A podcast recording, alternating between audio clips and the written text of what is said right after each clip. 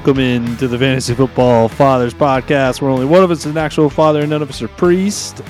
My name is James Dreer. I'm joined here by Tyler Big Herbert Herbot What's up? and Trey Sticky Fingers Jose. What up? What up? I think Tyler needs better internet. I think you need better internet. Your I'm stupid hotel, hotel- Wi-Fi. Hotel internet, so probably you're probably right. it's probably me. Um, welcome into the Fantasy Football Fathers podcast. If you haven't already, hit us up on Twitter at the FF Fathers. Uh, today is an exciting episode. We're covering sleepers, breakouts, values, and bust. Oh, I can't wait to show my bust. We're all Going down the excited. podcast Hall of Fame. Yeah. Um but look, draft season is here and draft season is here. You probably had some drafts that uh happened over the past weekend and you know, we're getting into it. We had a draft uh you know, this weekend um that was really just pretty much your standard uh redraft league. How you guys f- feel about how that draft went? Feeling pretty good? Yeah. Um. Any, Honestly, any the- the- surprises, takeaways? I think there's a probably probably a couple, but this league's a little different. We you know we are going double flex, but it's a really short bench. So we're only pl- going on a five percent bench. So like if you look on the waiver wire right now, there's a lot of good names out there still. So it'll be interesting to see if you need a a you know weekly kind of somebody to come in and give you some points. Like it's gonna be pretty easy to find this league. It'll be interesting to see how that works. yeah, Yeah, if you want to check out, oh, sorry, but if you want to check out who we drafted, uh, check out our Twitter. We posted our rosters on there. If you want to check out who we're into, the guys we drafted, uh, I don't know if it shows the round that we got them in, but some pretty interesting teams. I ended up with Kyler Murray in the fourth. Uh, somehow, I don't know how The the, fourth fuck that took? happened. I believe it that the fourth or the fifth? Either way, I took him earlier than I wanted to. I was forced into it. I didn't want anybody else at that ADP, so I was like, "Fuck it, let's do it." it's one of those things that happens and a good tip, I guess, to take into your drafts. Like you're gonna get nervous, you know, the clock's ticking and you're gonna be scrambling. So make sure you uh, prepare ahead of time. You know, have your rankings there with you, your tiers, and make sure you're kind of mapping out how you want the draft to go before it's your turn on the clock. Um, one takeaway I would that I, I think I was, I guess, not really surprised, but you know, because the hype has been there, but how early Chase Edmonds went uh, in that draft. He went in the fifth round. Um, and I think his ADP was still hovering around the eighth, ninth round. So I was surprised by that. He went to a team, though, that um, didn't take a running back for the first two or three rounds. So, um, and that team was picking 12th. So just uh, uh, you know, give a heads up out there that um, some of these guys that are being talked about a lot are probably going to get reached on um, in your drafts if it's a somewhat competitive draft. Maybe not a home league, but um, if there's people that are tuned in. Well, Tyler Big Irby, the AKA the Herb Blocker, you could speak on this. Your last two rounds, um, Yeah. you were eyeing two guys, and you thought they would fall to you, and they didn't. And it kind of speaks on what James was just saying. Uh, a lot of these guys are being talked about. It, it was us three. We're in a league with nine guys. We have no idea who they are. We met them through Sleeper. We're in on the Sleeper app with them, and I'm surprised by how well all of them pretty much drafted. And Urbach, could you explain what happened to you in the end of the end of the draft there? Yeah, we're going into the last couple of rounds. So at that point, you're looking, you know, for high upside guys, rookies that you think could could be number one guys. There's eight picks to go before my next pick, and I'm eyeing Ro- Romeo Doubs or Tyler Allgeier. I think I'm I'm gonna get at least Dobbs. Sorry, Um, I'm thinking I'm gonna get at least one of them. Right, the dude at the turn takes them both back to back. I was floored. I thought there's no way everyone's looking at these guys right now. Yeah, and I think one thing to keep in mind is like I, I don't think you also want to be the other guy who's doing that because not all these rookies are going to be good. Like that's what history tells us is like most of them probably aren't. And so I don't know. I you know, those are two guys that we've talked about and that we do like, but don't don't stack your whole bench with rookies in the hopes that you know you think all your predictions are going to be correct because they're not. So Uh, that's something I'm seeing a lot of is a lot of people like building their whole bench with these rookies, and it's easy to get excited about the rookies and the potential, but a lot of them aren't going to ever fulfill what you think they will. So I don't know something that I try to remind myself because I I do the same thing. You know, you do a lot of homework on these guys and you get excited about them, and then it doesn't always turn out to to work out. So something else to keep. Well, youth mind. is like youth is pretty valuable though. Valuable in fantasy football though. For so sure. like say we you know we have five bench spots right, and I think I ended up with like three rookies on mine, but I still got two veterans slash somewhat proven guys on my bench that I know I can rely on for bye Yeah. weeks or in case my flex doesn't work out, I can move one of these guys into the flex hopefully, and I'll talk about one of them a little bit later. Yeah. You know, known commodities can be kind of boring because you know what you're going to get, you know, but at the same time, you know what you're going to get. So, um, something Brandon to keep in mind. Yeah, exactly. Good example. All right, let's get into our um our topic here: the breakouts, the Hey, busts, actually, the values, just and real sleepers. quick, Re- real Yep. quick, we did forget. There was a kind of a major piece of news that happened in the last week that we did forgot to you know talk about it all. Uh, the Oh, yes. suspension of Deshaun Watson, you know, is Oh. official now.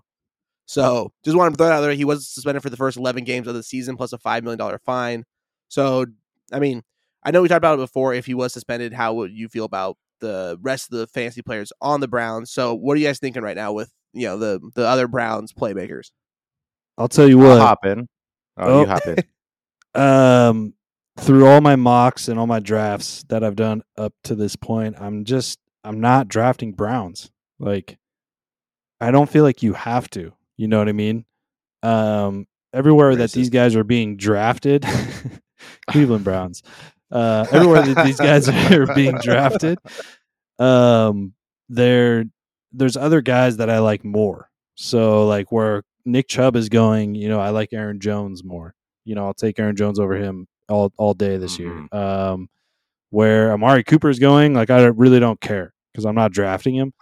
Um, The other guy- I guess okay, I will make an exception. I am drafting Kareem Hunt. Um, I just think where he's being taken, I think like ninth round, eighth round. Um, that to me has some value. He's a pass catching back. He's talented. He's done it before, so I see some value there because it doesn't cost you a whole lot. But all the rest of these guys, um, I'm really not taking a shot at Njoku. You know, there's other tight ends that I like. I will, you know, take him if I have to, but there's also other tight ends at the end of the draft. Well, Njoku, he's available in the end of drafts. And I'll be honest, if there's any Brown that I'm willing to take, there's been a couple of drafts I've been a part of, um, mostly mock drafts, I'll be honest, where I punted tight end pretty deep, missed out on Pat Freiermuth, missed out on Cole Kmet around, you know, the 10th to 12th rounds. Right. And I, I have no problem taking Dave Njoku because if Jacoby Brissett is starting, I've talked about this before, is that, you know, with like those backup tight ends who are not, or backup quarterbacks who are not necessarily the, the best, but they're smart, they tend to throw to tight ends. And Jacoby Brissett, I stumbled across this stat on Twitter the other day. Follow us at the FF Fathers. Uh, top five all time for most um, like target percentage to tight ends career wise. Jacoby Brissett. Guess who's Yeah. starting for the Browns? Jacoby Brissett. David Njoku just got that uh, contract, so obviously they believe in him. And I think I believe Njoku. Last time I saw his ADP was like 127. You can get him at the end of drafts easily. Okay, For sure. I, I I disagree with you guys about Nick Chubb, but but we can move on. All right. Um, how do we get in, into that uh, rant about the Browns? Anyways, I don't even know. Um, Deshaun Watson suspension. Oh, that's right. Yeah. yeah. Any other news? Oh, the biggest cover? news of the offseason. Uh, it's been a long day, boys. Um, all right, let's start with our breakouts. Who wants to start? oh fuck! Do you want me to get for into this? You want me? I'm gonna get this Yeah, hype this early. yes, All right. yeah. Fucking I kick down the door, Alright, bud. Busting out the seams. So I'm kicking down the door. All right, here we go. My breakout player is Derek Carr. His ADP right now is 107. Yeah, you saw it coming. If you've been listening to the episodes, you know it's coming. His ADP is 107, quarterback 14 right now. So let me just get started on my rant. If you got kids around, um, maybe wait till they're not around, things like that, because I'm gonna start cussing and I might get a little hyped up. Earmuffs. Earmuffs. Yeah, earmuffs. So either way, absolute disrespect at quarterback 14 because he's had sh- four straight seasons of 4,000 plus yards. Last year he finished at quarterback 13, and the year before that, quarterback 14, and he had much much less at hand. So keep in mind, last year he had a head coaching change mid-season, lost his number one target, Darren Waller, for six total games, and also lost his emerging wide receiver one, Henry Ruggs, because he doesn't know how to order a fucking Uber in Vegas at three in the morning. Okay. the only aspects I've been holding Derek Carr back during his career is not having a bona fide wide receiver one. And he's always endured a constant coaching carousel of lackluster coaches. So this year he's got that bona fide wide receiver one in Davante Adams and hopefully a solid head coach in Josh McDaniels. So obviously Davante Adams is back with his college quarterback D- Derek Carr and his best friend, and the Raiders brought in Josh McDaniels to right the ship and plunder the league's booty. Pirate reference. Bear with me. Add to that, Hunter Renfrow is emerging as a well respected route god and overall wide receiver threat. It's known throughout the NFL. He's well respected. People know what he does with the routes. And combine all of that that I've been talking about with Waller being healthy, Carr's prime for a career year. And let, us just be honest with ourselves. The only thing that's holding Carr back, and I'll be honest, is he never really threw for that many touchdowns. He's always thrown for yards, doesn't get the touchdowns. Well, guess what? Last time Carr had a solid receiving core was 2015. Shout out to 2015. Good times before all this random bullshit happened in the world. But, anyways, so in 2015, he passed for 32 touchdowns and almost 4,000 yards, 3,987. His wide receiver core at the time was Amari Cooper, who still gave a shit about doing anything for the Raiders and still had a passion for his career and catching footballs and trying. And Michael Crabtree, who had a career reviving season. Ended up getting him a great contract with the Ravens shortly after that. And his fucking slot receiver was Seth Roberts. No tight end threat. 32 touchdowns, almost 4,000 yards. Jack Del Rio was the head coach.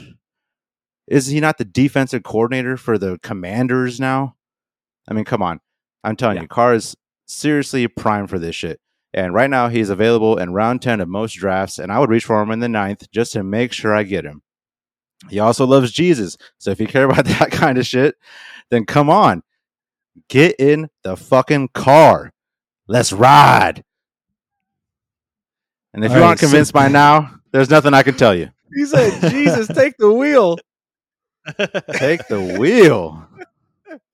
Oh, man.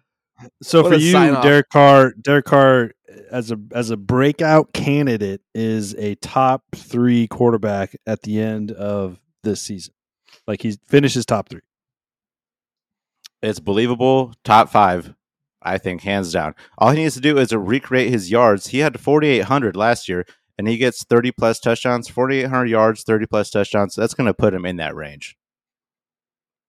Yeah, just I to me like an, I just think like a breakout, you know, especially at that position, you know, to like be with the elite of the elite, the fucking Josh Allen, the Herberts, you know, I don't know.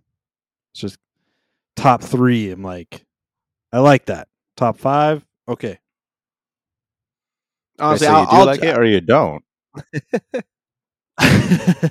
Like the way No, you said I- that, I I, I like it. I was just like saying what I would like imagine like him being a breakout would be, but I get what you're saying.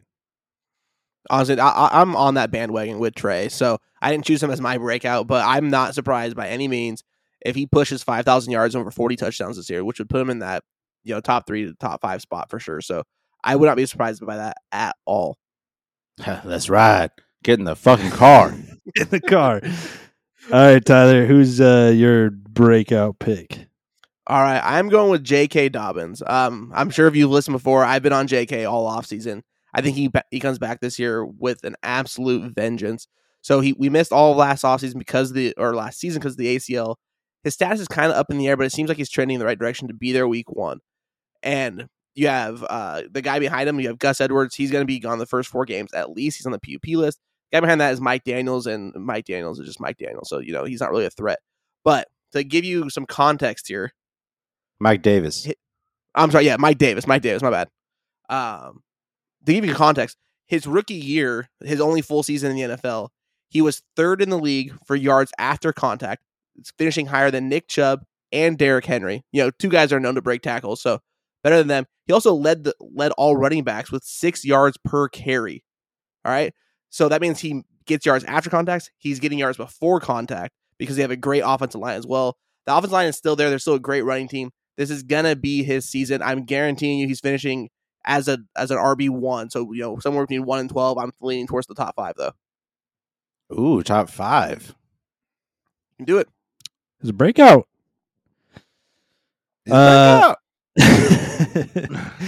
I like that though. Um, I mean, it's one of the teams that wants to run the ball a lot and wants to do it effectively. So, and he's should be the number one guy there if all goes well with the health.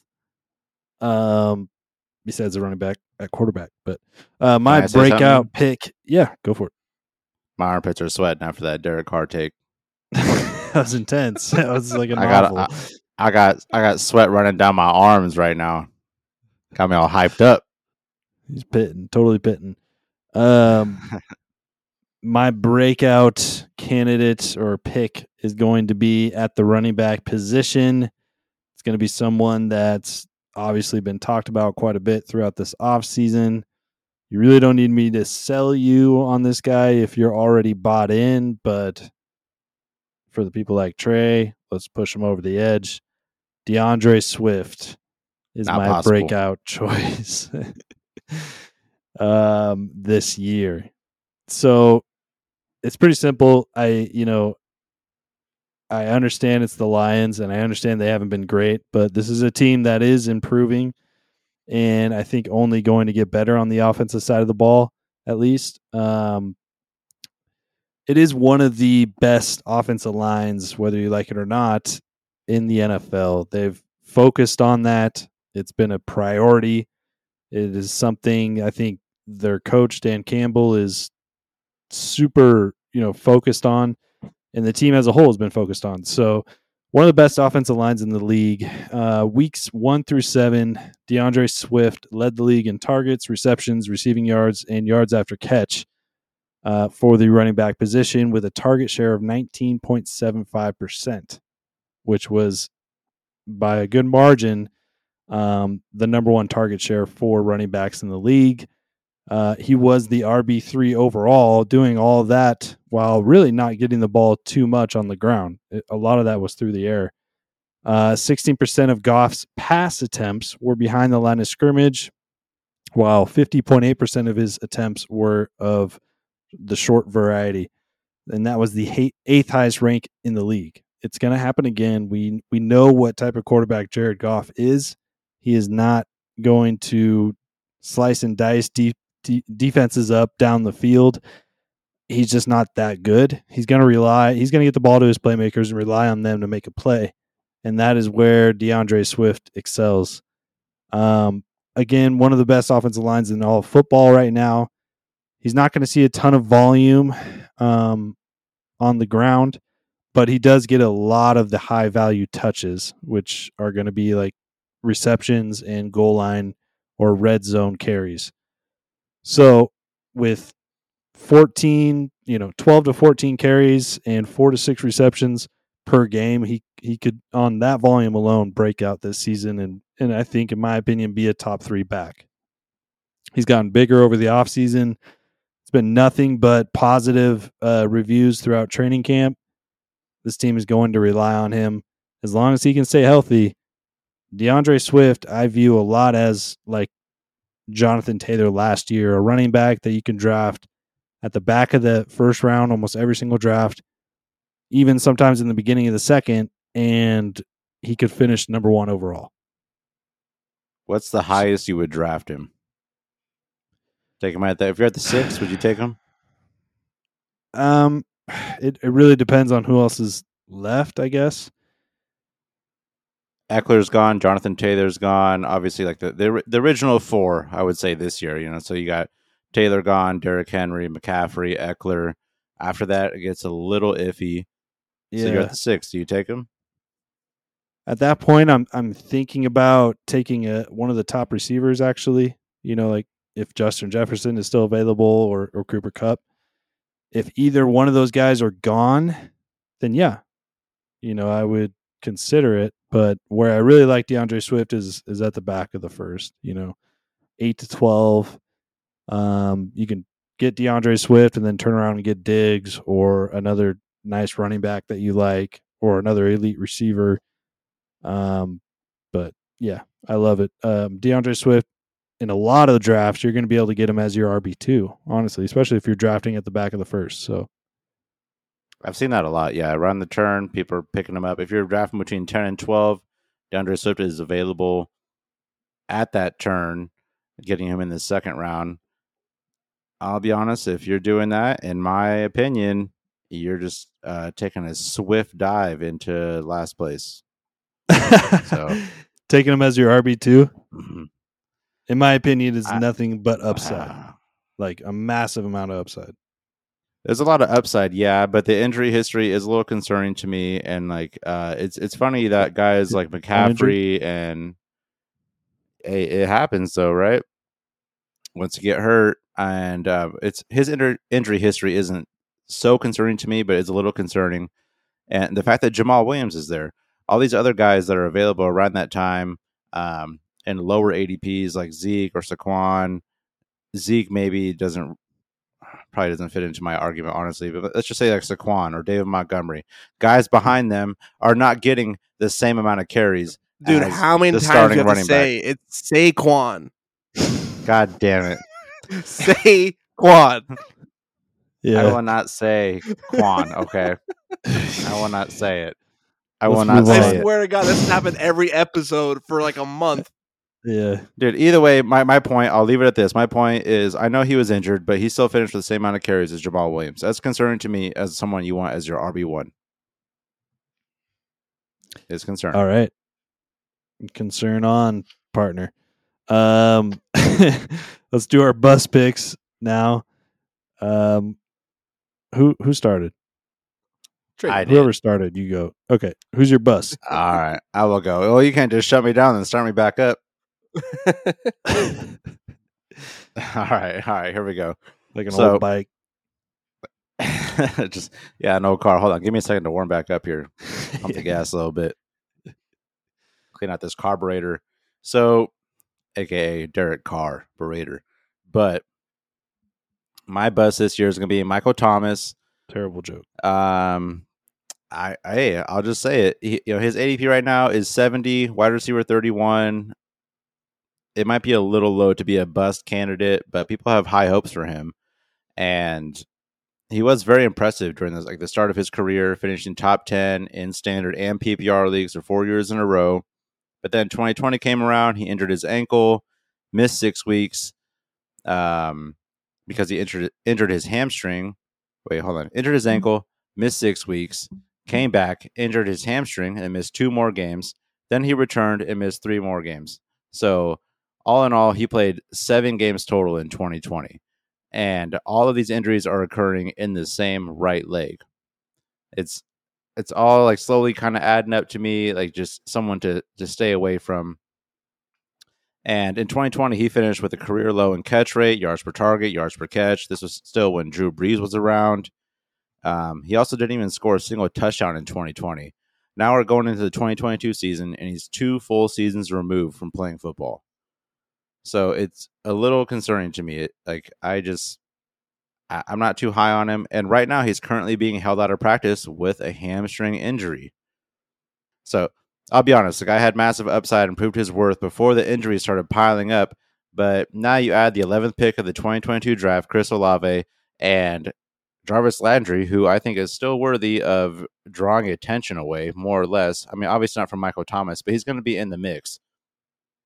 And now it's his first season with Jameis, not Drew Brees. I, I think people could be very disappointed in what happens with Michael Thomas if you draft him, you know, in the late sixth, early seventh round, which is where he's being drafted right now. Uh, I mean, there's a lot of guys with lower ADPs you should be able to draft that I like a lot more, like Allen Robinson, Gabriel Davis, Elijah Moore, Rashod Bateman, Devonta Smith, and Brandon Aiyuk. Those are all guys I would rather have over Michael Thomas. Do, do any of those names interest you guys more than Michael Thomas? Yeah, Yeah, I mean, yeah. for where their ADP is at, for sure. Um, now, granted, I I'm a believer in Michael Thomas. I really am. Um, I think his ADP probably is a little high at the moment because you know I think people are banking on him to come back and be able to be a wide receiver one. But um, yeah, with where his ADP is, there's definitely guys that you would I would rather take. You want me to do mine there, Jimbo? Jam? Uh, yeah. Um, I, you know, Michael Thomas. It's it's such an interesting topic because it's like how, you know, how much like is he affected by that ankle injury? So, to me, right now, I think at his cost, I'm okay with taking a flyer on him. But like Trey said, there's other guys that I think I'm, I'm at that point taking over Michael Thomas. But yeah, go ahead with your uh your bust there, Can I say one thing before you start? H- Julio Jones, right? He started getting those nagging injuries after producing so well for so long, and he hasn't had a good season since. Is that not like a good comparison? Like someone who was an elite receiver started Yeah, getting those aging nagging out. injuries. uh yeah Exactly. the body's you know aging, giving up on them to be able to compete at that level consistently takes a certain type of you know physical uh stamina and at some point you just don't have it anymore it happens sooner for some guys and later for others so it is something that's worrisome for me especially with other guys there that can that are younger and can play like chris olave Yeah, yeah, it's fair. Um, all right, so my bust, and I'm not saying that this guy's gonna have a bad season. I'm calling it a bust because of where his ADP is at exclusively. I'm going with Tee Higgins. Tee Higgins is being drafted as the 12th overall receiver. That means you are drafting him as your number one wide receiver. Why are people doing this? It doesn't make any damn sense. He re- he finished last year as receiver 24. This is an offense that already has a bona fide superstar in Ja'Marr Chase, who's clearly going to be the number one guy are we really expecting that Joe Burrow and this offense has a lot more mouths to feed when you add in Joe Mixon and uh, you still have Tyler Boyd? There's there's a third receiver. Do you think he, this offense can really produce two legitimately two number one wide receivers? Because I just don't see it. And you're drafting T Higgins like he's going to be that. He's still going to be a good number two receiver, but he's not a number one receiver, even though that's where you're going to be wasting basically a second round pick on him right now. I'm with you uh, completely on that. But T. Higgins, he finished top 24 like two years in a row, hasn't he? Uh, I he believe finished the year before- last year. Yeah, and then the year before that, he was also top 24, I believe. So, um, yeah, I'm with you on that. Like, I wouldn't want him as my number one wide receiver. He was 24 around- and 28 the year before. Oh, 28? Okay, Yeah. so he's been like fl- flirting with it. And it's, yeah, I- I'm totally with you. Eh, he's definitely being drafted way too high. But if he He's ends super up falling, talented. Like, like I, I understand the talent; it's there, but there's too many mouths to feed, and you have a guy who's clearly the number one option in this offense. As no matter how good Tee Higgins is, Ja'Marr Chase is always gonna be the number one guy there. Well, how about this? They lost CJ Uzomah at tight end, who obviously um, wasn't like a, a superstar or anything like that, and They drawing a major Hayden target Hurst. share. Oh, Hayden Hurst, I like Yeah. him a lot. And I think Hayden Hurst ends up basically having the exact same season this year as Uzomah did last year. I don't see Well- that changing. Well, what I was getting at is um, a, a lot of reasons people are targeting like the team's second receivers this year, say Gabriel Davis on the Bills, is because they're so convinced that the wide receiver one is going to be doubled and drawing so much attention that it gives extra space for the wide receiver two to operate, and then he'll produce even more than what he's supposed to because of having a great wide receiver one opposite him. Like, I'm Yeah, not but I mean, arguing T. say- Higgins, but shit. But I mean, you you can say that uh, every single season. You you, got- you go back decades and have that that conversation about a number two guy, you know, coming up because number one one guy is being being doubled, but the number one wide receiver is always being doubled. They always have it. Go back to Terrell Owens, Randy Moss, Ja'Marr Chase, Stefon Diggs, Davante Adams. they're always being doubled and they're always getting their numbers anyways. Torrey How Holt, often do you- Isaac Bruce. Okay, yeah, but those were two. th- There's that's an option of actually being have having two number one guys. There's a cou- only a few times in NFL history where you actually have that. I'm not. I don't think Tee Higgins is on the same level as two Hall of Famers and Isaac Bruce or Torry Holt, or when you had like Cris Carter and Randy Moss in the same offense. Like that's not them. You know. Yeah, I'll be honest. I just threw that out, threw that out there to throw you off with that 24 year old reference. Man, I'm hurdling. All right, I'm all over that. I will say this: uh, Tee Higgins is very talented, and you know if there's any like offense, like the Bengals, like prototypically look like the type of offense that could, you know, theoretically support two number one wide receivers in terms of fantasy, just because of the talent at quarterback and the ability of those two receivers. I will agree with you 100%. Ja'Marr Chase is the alpha. He is an alpha receiver, and he's going to get the targets that he deserves uh, for being that type of player. But Tee Higgins is a very good player. Uh, but I will say the cost is really high right now. You're you're taking a real big risk if you're relying on Tee Higgins to be your consistent number one receiver. So, um, in the end, I guess I have to agree with you. It does. I don't think he'll bust. Like I still think Tee Higgins will be a very good receiver, probably top, definitely top twenty four, uh, but probably Yeah, top twenty for sure. So, you know, I- I don't think it'll absolutely kill your team, but I think um, it, it definitely won't help you win a championship. Can I Yeah, throw three I- guys out there? I, I I just wanted to throw those out like, and that's what I'm saying is that like I I agree with you there. I don't think he's gonna be have a bad season. I think he's probably gonna still finish as a number two wide receiver here. I just like you're drafting him a round or a round and a half higher than you really should be. Yeah. It oh, depends yeah, on how you draft though too. You know, if you take a, a stud wide receiver at one and and you want to take the upside in Higgins as your number two, like okay, I, I can I can kind of get with that strategy as long as you hit on your running back picks after that. True. Yeah, you really got to hit. Let me let's play a quick game right here. Okay, you just got to say Higgins or this other guy who's being drafted after him, who I think has wide receiver one upside. So Higgins or Michael Pittman Jr. Pittman. Yeah, Pittman, especially at cost. Okay, right. I'm totally with that. Higgins or Diontae Johnson. Johnson. Mm, Deontay. Mm, okay, Higgins or Mike Williams. Oh, you son of a bitch. I'd probably go I I go back to Higgins there, but Williams is the number two receiver there as well. The difference is cost with those two guys though. You're those are rounds apart. You know.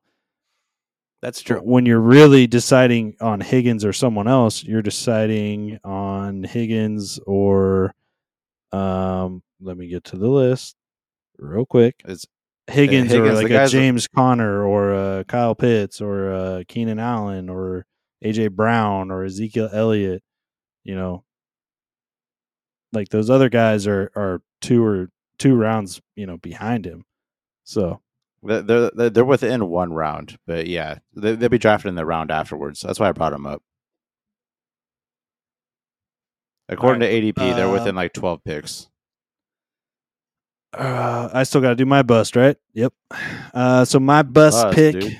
for uh 2022 right now, I have Cam Akers. Uh, right now, currently the running back 15.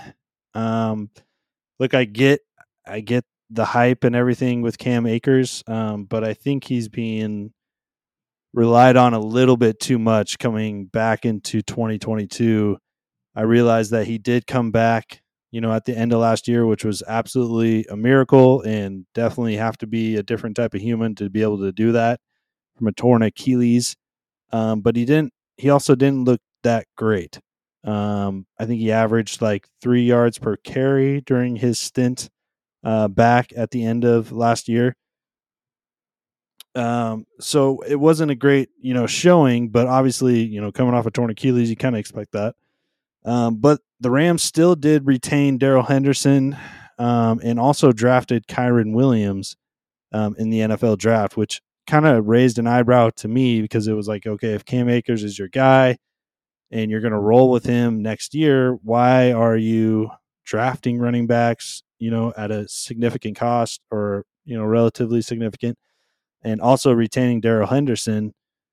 Also, the statements that McVay has has put out publicly, you know, like how he says, I look at it as if we have two starting running backs. I think it's going to be a committee approach from this team and what we've seen from history has shown us recently for this Rams offense and the rushing attack is really it's it's kind of plug and play. Um, it doesn't really necessarily matter who's back there for them. They're they've all seen success, and so a lot of that has to do with the scheme, the blocking, all that. Um, but it kind of worries me. Like I, you know, there's just other guys I would take right now over Cam Akers. Um, especially you know drafting him as my RB two. Some people are drafting him as an RB one, and it's it's kind of sketchy to me. You know, if you're going wide receiver, wide receiver, like for example, James Conner is a guy I, I would much rather prefer over a Cam Akers. I think Cam Akers is going to hurt you, you know, overall over the course of the season um, this year, relying on him to have kind of a workhorse role. I don't think he'll have that. I think Darrell Henderson will be very much involved I think we'll see some Kyren Williams. So, you know, and then, and then the health is also a, a, question mark for me. Is like how much will he be back to his former self? That's a serious injury, and one that doesn't just hamper guys for you know a, a, a set timeline, a set amount of months. Okay, and then they'll be back to their hundred percent self. We don't always see that with torn Achilles. That's that's a a gross injury, and that can really affect a player for the rest of their career. So I'm really worried about that for Cam Akers. No, I'm totally with you. And the only time I really have faith in any Rams running back is when an injury happens because it is such a committee. And we've talked about their offensive line um, plenty of times over the last year, especially you know last season. It, it's one of those offensive lines you could pretty much put anyone back there, and they're going to get you a great fantasy game. And the only way you know they're going to get you a, a great fantasy game is if there's an injury in the backfield because you know it's not going to be as much of a committee. So I I'm totally with you on him being a bust at being RB fifteen. That's way too high. Um, if I'm correct, uh, that's putting him above like Ezekiel Elliott. Um, correct. Zeke, maybe Saquon, a lot of guys. Yeah, Zeke, Zeke and Saquon. I'll say it right this time. Yeah, I, would much rather have those guys than Cam Akers. It it blows my mind that, that people would honestly draft him above those guys, especially Saquon, who really has no no one behind him that's going to take uh, snaps and just really anything away from him. So yeah, unless someone's injured, I have no faith in the Rams backfield. No, and honestly, I completely agree with you guys there. I actually almost chose Cam Akers as my bus guy as well, so I'm right there with you. And I love that you brought up the plug and play. Do you guys remember back the play end of the season and playoffs of 2020? Uh, Todd Gurley got hurt. It was Cam Akers' rookie year, and he also was dealing with some injuries. And they brought in Malcolm Brown, and Malcolm yeah. Brown was like 260 pounds at that point. Was an absolute bowling ball, the most round running back I had seen since Jerome Bettis. And he came in there and ran for 130 yards in the playoff game. Like yeah. that's how good that this There's, rushing attack is because of Sean McVay. Sony Michel, you know, last year got a lot a second life, you know, because he started to produce in this offense. I think it's yeah, very much plug and play. All day, dude. That's how they've always been. Their offensive line is undeniable. The rushing attack, things like that. Whoever's back there and gets majority carries, that's how you get the points. But no one's getting majority carries unless someone's hurt. All right, let's move on to our values and or sleeper picks. Trey, why don't you start us off? All right, here we go. So for my value slash sleeper pick, I combined it into one. Um, I'm taking the bait, man. I'm going with Rashod Bateman. I'm all in on it. Um, it's it's a little bit of a reach maybe because his ADP is 80. He's wide receiver 35. So right now he's being drafted, you know, towards the end of the seventh, early eighth round. But um, I, I, just like everything I've seen out of him, and with all the things that have changed with the Ravens' offense, I, I think it'll be really good for him because, like, yeah, he did have a really inconsistent rookie year, but he did finish the last four games of the season with at least eighty percent snap share, which you know obviously you got to be on the field to get points, get receptions and targets and all that. And unfortunately, like for the season average, he was under six targets per game for the season. But that was when Hollywood Brown was still in the picture, and he's down. He's uh, down in Arizona with the Cardinals now. And if you add to that, Sammy Watkins was still there, but he's out of the picture. And this leaves a 32% target share for Rashod Bateman to hopefully absorb. Obviously, he's not going to get all 32% of that, but his target share last year was around 15%. So let's just say he gets 20% of that. Now he has 35% target share, which is pretty decent. And even with um, Hollywood Brown and Sammy Watkins there, he still played outside on 81% of his snaps. So I think he's like the bona fide outside number one receiver for the Falcons this year. And right now, his, his competition at receiver Ravens. is horrible. What did I say? It's a Falcons. Falcons. Oh, I say Falcons. Sorry, I was thinking of Marcus Mariota. I can't help but think about him all the time. yeah. Anyways, yeah. So on the Ravens, and um, his competition, his competition at wide receiver is pretty trash. I- If you exclude, yeah, exactly. If you exclude Mark Andrews because he does have a mark uh, like a massive target share, um, his wide receiver competition is Devin De- Duvernay and James Proche. I'm pretty sure I'm pronouncing that right. Proche. Yeah, I don't care because they're not going to bite into what he's doing. I really don't think so. And you also got to keep in mind that last year was a down year for Lamar passing wise, and we, I think everyone expects Lamar to bounce back this year. He's trying to get that contract. He turned down quarter million dollars recently. I think he's going to go out and just try his absolute hardest. And j- just for a reference, uh, the last wide receiver one for Lamar Jackson, obviously Hollywood Brown, um, they were still pretty respectable, even though Lamar had a bad year. Brown finishes wide receiver 22 in PPR, wide receiver 26 in standard, had 145 targets, over 1,000 yards, and six touchdowns. And he would have even had more touchdowns if he didn't drop all these magnificent deep balls that Lamar was dropping. So I, I like fully expect Rashod to step into that like that role, and I mean, I at the very least he's a solid flex this year. I don't think he'll be like your wide receiver one, but from where he's going right now, drafting him like in that seventh, eighth round area is such a good value to me. I would have to agree for sure. You know, I've always loved him as a player. We talked about him, you know, a lot last year um, when he was coming to um, fantasy relevance. Um, yeah, I have to agree. That's a lot of targets that are being vacated uh, for Rashod. It's an insane. I mean, there could have been many more guys that had more targets than Hollywood Brown did. Had uh, what 146? You said that's a shit ton of targets. 145, and he only caught 90 of them. And people say Yeah. Lamar's inaccurate, but I, you guys have seen those videos, man. Like, obviously, he didn't have 60 or you know 50 drops last year as far as Hollywood Brown goes, but he did drop a lot of balls that were very catchable with no co- like no contest.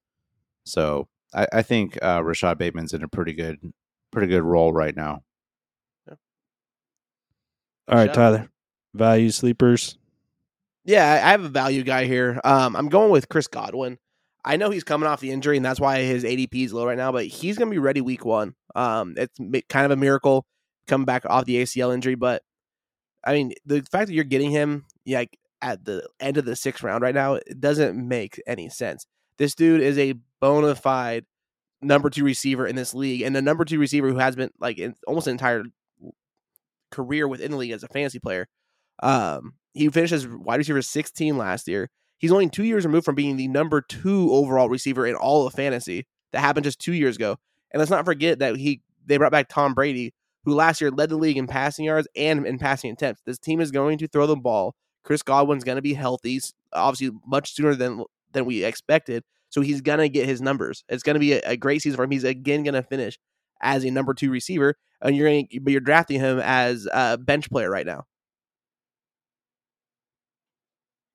Mhm. Yeah, I like the pick for sure. Oh, I'll just He's say this: I, I've like, s- yeah, I- I've seen him. Yeah, what like basically we're talking like in like the middle of the sixth, early seventh round, and it really just it feels almost like a crime being able to draft him in that area. It blows my mind, and it also blows my mind. I was looking at the stats last year. I I just have a bad memory, honestly. Uh, that Tom Brady threw like 670 pass attempts last year, or some crazy Yeah, shit like Led that. the league. It wasn't even close. Yeah, it was a lot. Yeah, he he's yeah, such a great value. He definitely is. It really does like when you're drafting somebody and you're just like, holy shit, that can't believe they came back around to me. That's when you know you're getting a value. And he's like the one of the main people that's popped out to me is like, oh my god, I can't believe I'm drafting this guy in this round. All right, uh, my turn. So I got a, a value pick here for you, and then uh, some a couple sleepers. it's hard for me to just pick one, uh, but I want to throw some names out there for for the people. You know, um, so my value pick, and and by the way, you know, kind of how I see value is is just someone that's being drafted, even if it is a higher round, someone that I think um, can significantly outproduce that where they're being picked, even if it is a, val- a higher round. So my value pick is going to be Mike Williams, the wide receiver right now for uh, the number two wide receiver for the LA Chargers. Um, Mike Williams right now being drafted as the wide receiver 18. Uh, he's going 47th overall. He's, you know, we, we know Mike Williams is a freak athlete. He's 6'4, 220 pounds. Um, and he's attached to a quarterback, Justin Herbert, that I think is going to have an incredible year. He's, you know, almost guaranteed, well, not guaranteed, I guess, but I think he will pretty easily throw for 5,000 yards and 40 touchdowns. Um, if he's if Her- Herbert's able to have the type of season that he does, and Mike Williams stays healthy, I think it's um, you know, a really good bet that Mike Williams finishes as a number one receiver. And um, right now, you can draft him, you know, 47th overall. I, I'm taking him wherever I can um, in redraft leagues. You know, I, I love this guy and where he's being drafted, and I just think being attached to Justin Herbert with an aging Keenan Williams, Keenan Williams is or Keenan Allen's still going to have a, a, great year, yeah, but he's aging, right? He, and we we've seen um, that he's he's never been a, a huge touchdown producer, and this is where Mike Williams I think is going to excel. And have a bunch of monster weeks for your fantasy team this year. So I love where Mike Williams is going. Um, I'm confident in drafting him even as a wide receiver one. And yeah, that's my value pick.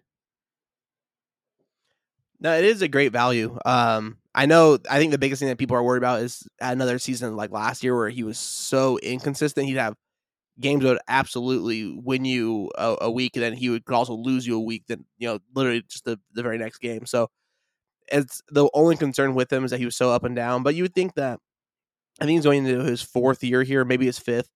Um, that that maturity is going to come around. You know, the nuances of the game are going to get better for him. You think he'll be more consistent, probably going forward.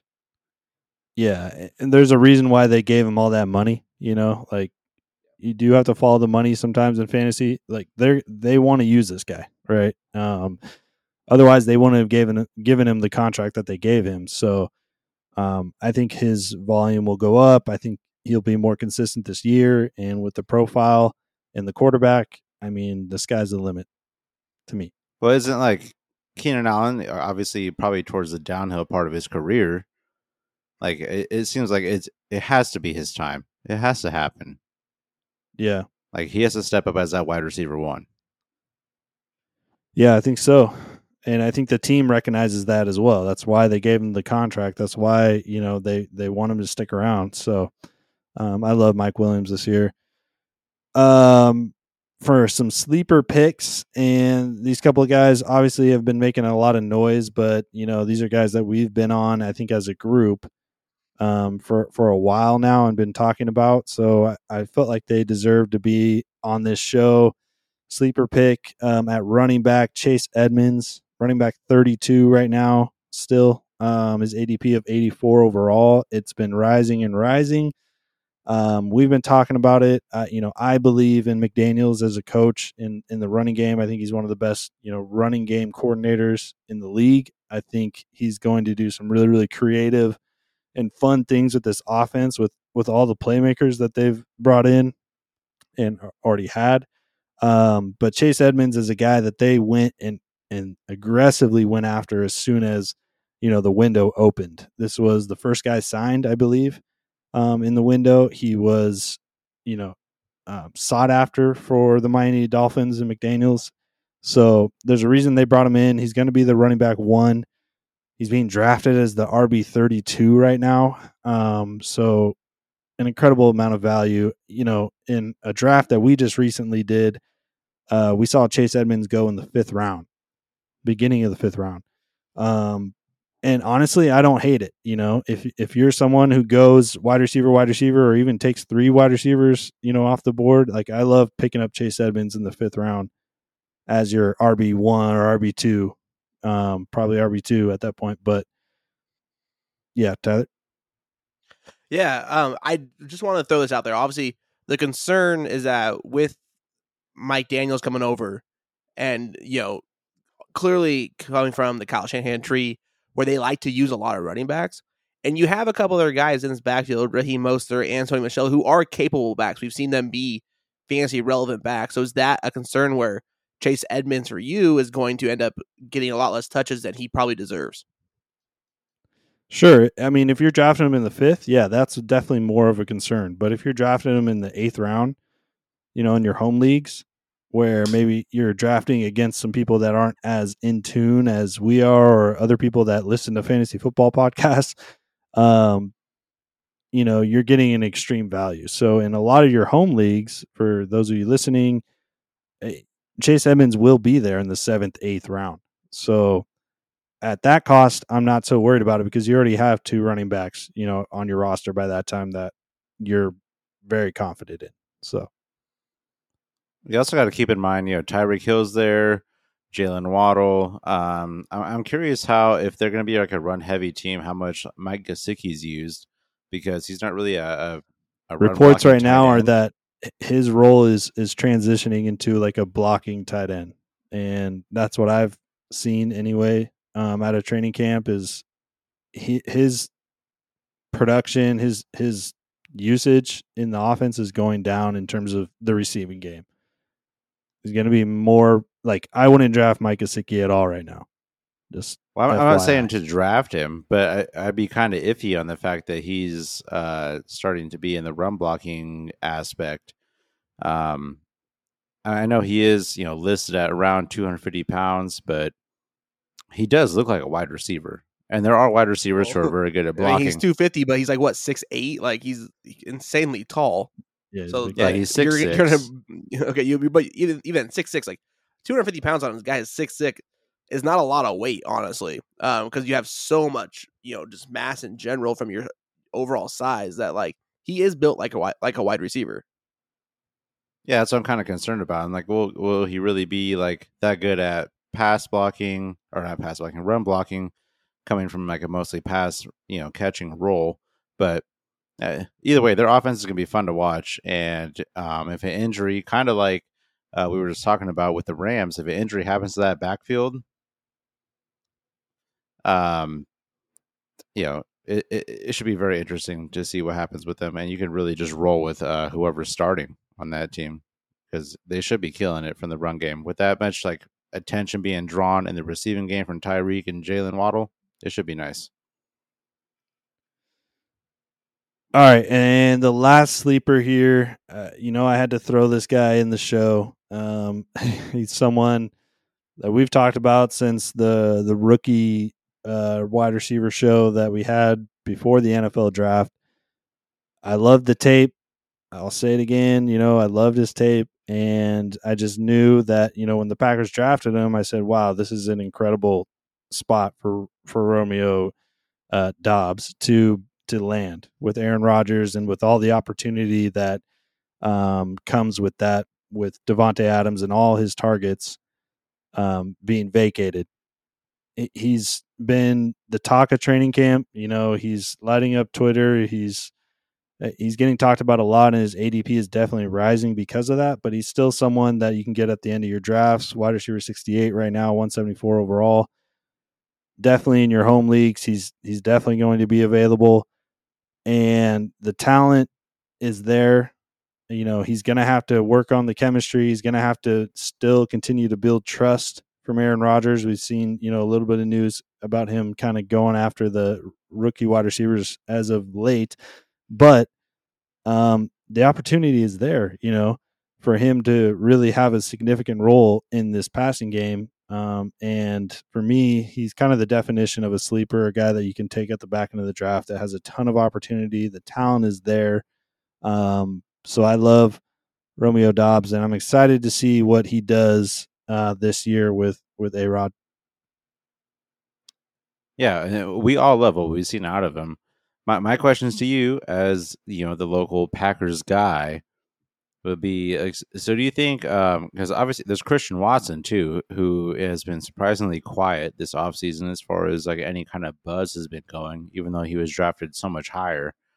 Um, so guys are like projected, you know, projected with quotations to be above him. You know, Christian Watson, obviously, Sammy Watkins is still there, and Randall Cobb. Do you think like any of those guys are really in his way? So with Christian Watson, um, he's been dealing with an injury, so that's he hasn't really been playing that much, um, which is why you haven't heard a ton.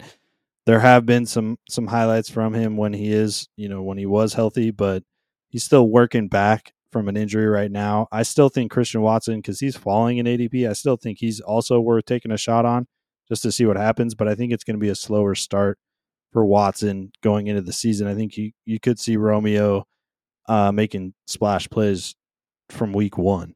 Um, with the other guys, Sammy Watkins, um, I'm not worried about Sammy, dude. Like, Nah. yeah, he's he's proven that he's not uh, consistent um, and reliable throughout an NFL season. I don't see that changing. Randall Cobb is aging. the dude just turned 32 years old. Um, I still think he'll be involved at times, but not nearly enough to be a consistent fantasy asset for you. Um, and he's not going to make a, a bunch of the splash plays that that he used to make. He just isn't that type of player anymore. More of a red zone kind of Hunter Renfrow type threat, but not as fast. Oh, um, don't don't say that. the- He's not a Hunter Renfrow type. well, yeah, that, I He mean, used- he used to be. That's how he made his bread and butter. But um, Yeah, And then back out- in the fucking Pilgrim days. Well, that's the point. Is he's aging out. So yeah, I'm not too concerned with him for you know Romeo's outlook for this year. And then it's Allen Lazard, who I think is a different type of player than Romeo.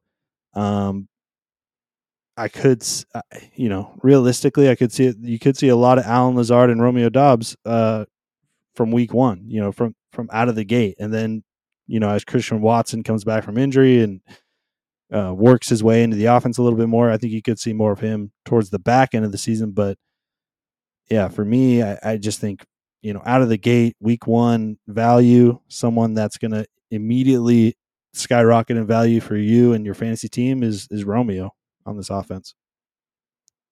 I'm with it. But I, you know, I'm okay taking a shot on Allen Lazard too. You're gonna have to draft him in the eighth round, but you know, he he really could. He has all the. He's going to get the shot, right? Like he's going to be the number one target week one, so he has the opportunity as well. I'm with that. Uh, the only thing that I would throw in there to kind of twist that up, I don't want to stick on this too long, is obviously they have two premier running backs.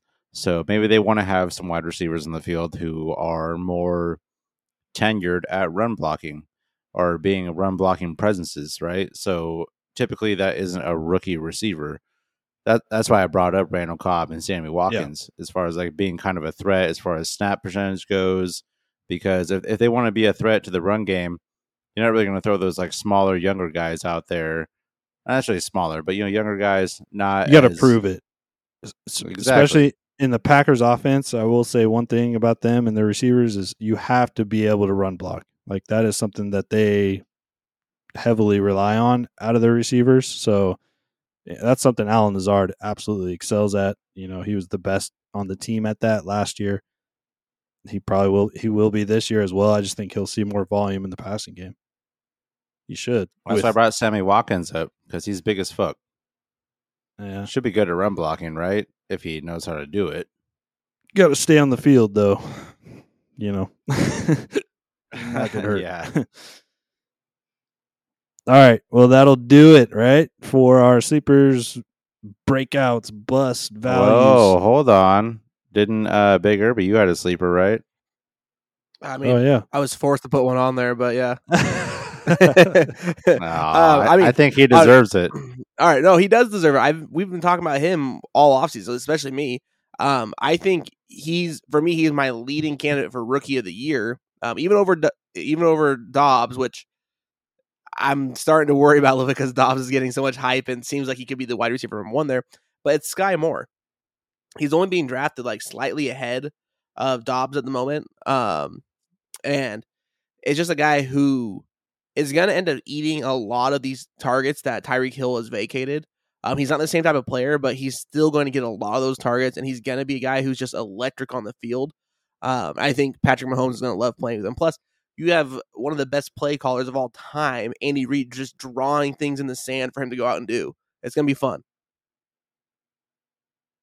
I'm with you. I'm totally with you.